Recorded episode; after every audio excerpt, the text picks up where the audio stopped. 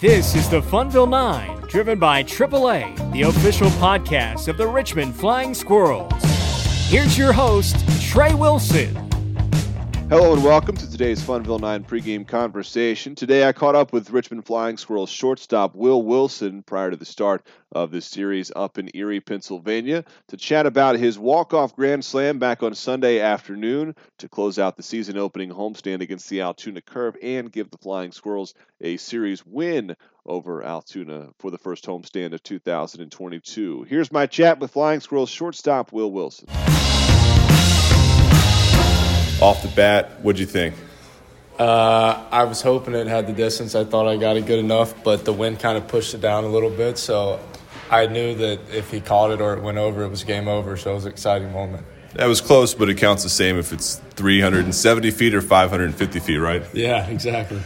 Uh, when you're coming up there, you know, strategically, they, they, they tried to uh, get the force at any base. They potentially walk the two guys in front of you. Is that in your head at all? Is, is there anything with that that that's kind of creeping in there and, and saying, you know, maybe I'm going to make them pay for this? Yeah, I think that's the whole mindset you have to have. Is like, hey, they did this, you know.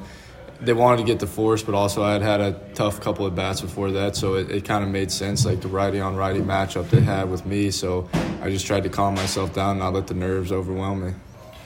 How many walk off hits have you picked up?